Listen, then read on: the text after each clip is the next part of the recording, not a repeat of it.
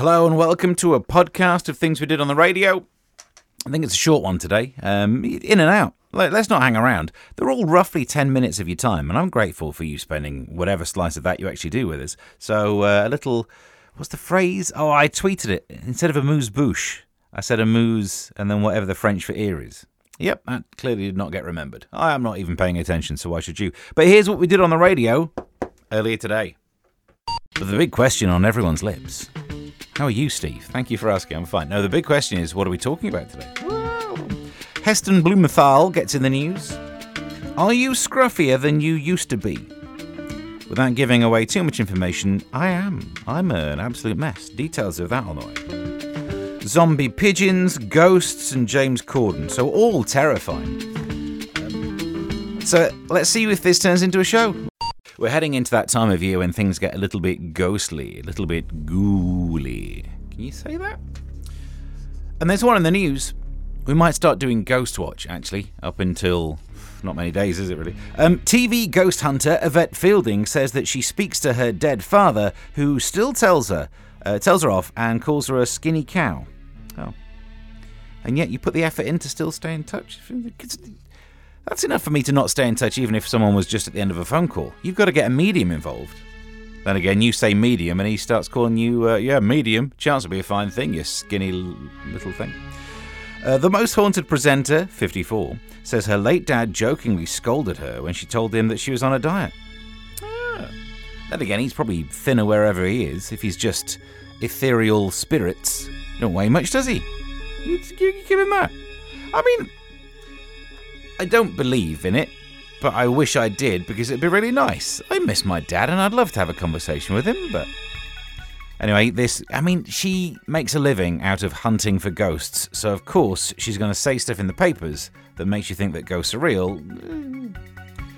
But this show is nothing if not willing to believe, willing to be less sceptical and try and get in touch. I have in front of me... I've got a Ouija board, I've got a, um, a goat's foot... It's nothing to do with what I'm doing here. It's just, you know, I've got that.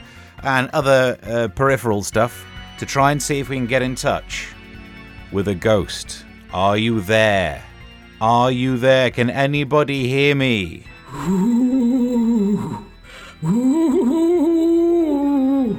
Are you making that sound because you're a ghost? No, I was trying to balance on two legs of this chair, uh, but I am a ghost, Steve. Wow, are you on the other side? The B B C? No, I mean the afterlife, a place where people go when they no longer have any life force. So, quite a lot like local B B C radio, but yes, I am in the afterlife. So what's it like? Busy, but Steve, I, I have a message for you. A message? For me?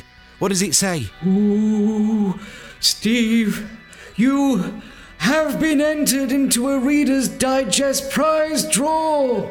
Oh, that's spam. No, you can keep that. Don't worry about that. Ooh. How are you coping? Given that we've had all this lockdown lark and all that stuff, you know, it's in the past now, but it might have had an impact on you. Well, apparently, Brits are scruffier than ever because they can't afford personal grooming. Brilliant. We have two years of not needing to leave the house and only working on Zoom, so who wears anything on the lower half? And then, just when we actually leave the house and it's time to be our best selves, what do we do then? Can't afford personal grooming. I knew it was a canary in the coal mine when they started to put those security tags on razors. It's the, it's the first warning, wasn't it? Apparently, we Brits are skipping, trimming our beards, our barnets and missing manicures and dodgy uh, dodging waxes because of the increased cost. You know, I buy that. I'm an absolute state. It's since the pandemic I've been... mainly growing a beard. If I'm not filming something where they require me to be clean-shaven, I grow a beard. And I think we've talked about this before. When I grew a beard for the first time, it came out ginger. And that was a shock to everyone. I didn't know. I didn't know I was a carrier. Turns out you can be. But yeah, the rest of the grooming stuff, that's gone downhill. There's a... I think I noticed as well wearing shorts in the summer. How to phrase this nicely. Sometimes... you might not be well adjusted. And normally you can just tell there's something wrong with the breeze, but I've lost that reflex now. I'm, I barely know if I'm wearing clothes. News about saving the planet, if you're interested in that. A couple of weeks ago, and you can still get the podcast, we did a show all about the end of the world. Well, news on how we can save it. According to experts, remember, they're saying this, not me. Don't, don't shout at me. People should eat just two burgers a week to save the planet. We're allowed other foods as well. That's not just that's all you get. These scientists claim that a cut in meat consumption can limit the effects of global warming. Oh. The State of Climate Action report also says that public transport should be expanded six times faster than the current rate. It says to cut gas emissions. My problem with public transport will be gas emissions. If everyone's just having vegetables, if everyone's having, like, cabbage, broccoli and sprouts, and then you're meant to sit next to them on a train. Oh, open the window. Methane's not going to help it. Yeah, it's awkward, isn't it? Should we eat less meat? Maybe, probably. But here's my theory. If we're only meant to eat two portions of meat a week, I have many friends who are vegetarians or vegans.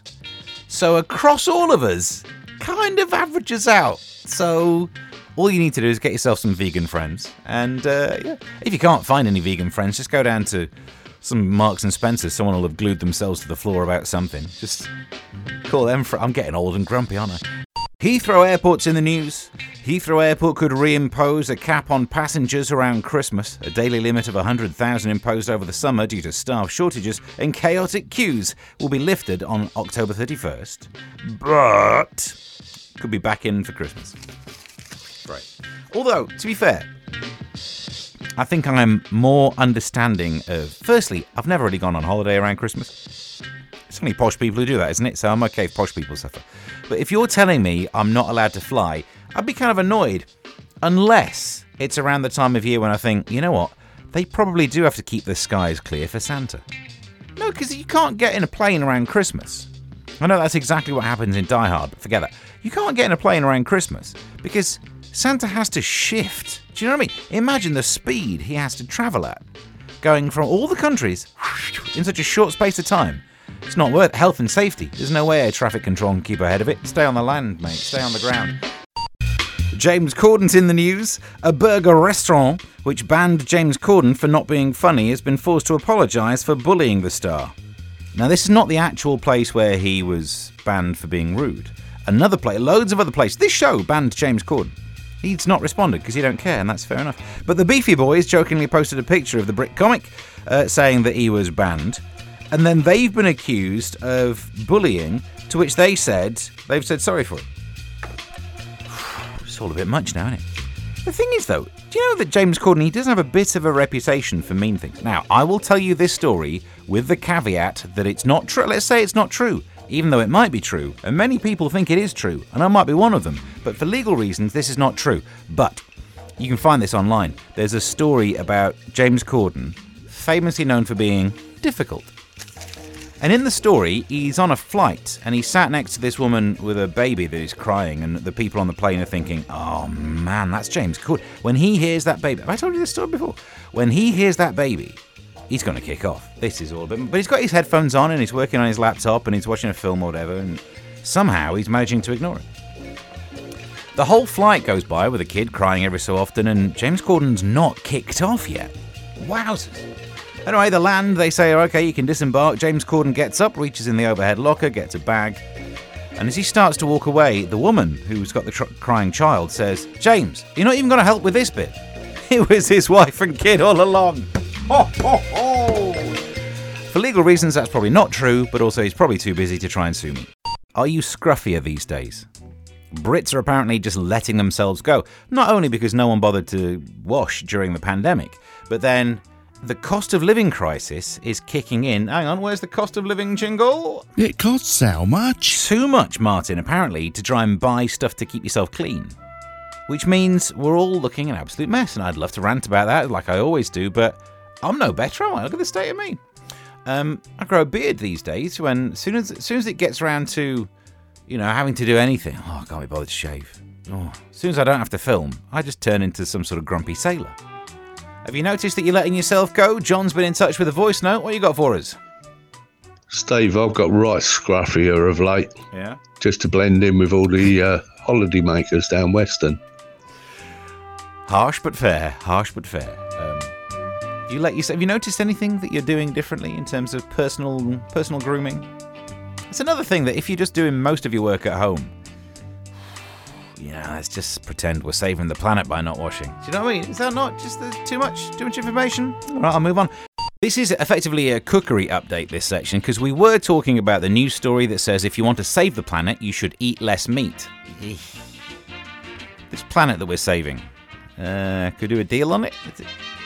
Because... I quite like meat, but however, John's been in touch. Here's a message, a voice note. You can tweet them to me at Mister Stephen Allen. Hello, Steve. I have cut back on meat, not oh, yeah. to save the planet, mm. just because of the price of it. That's true. So you've got both topics there, because apparently people aren't cleaning themselves as much because of the cost of living crisis, and you can't buy meat because it's expensive, which means you can't have a meat bath. Hey. Eh?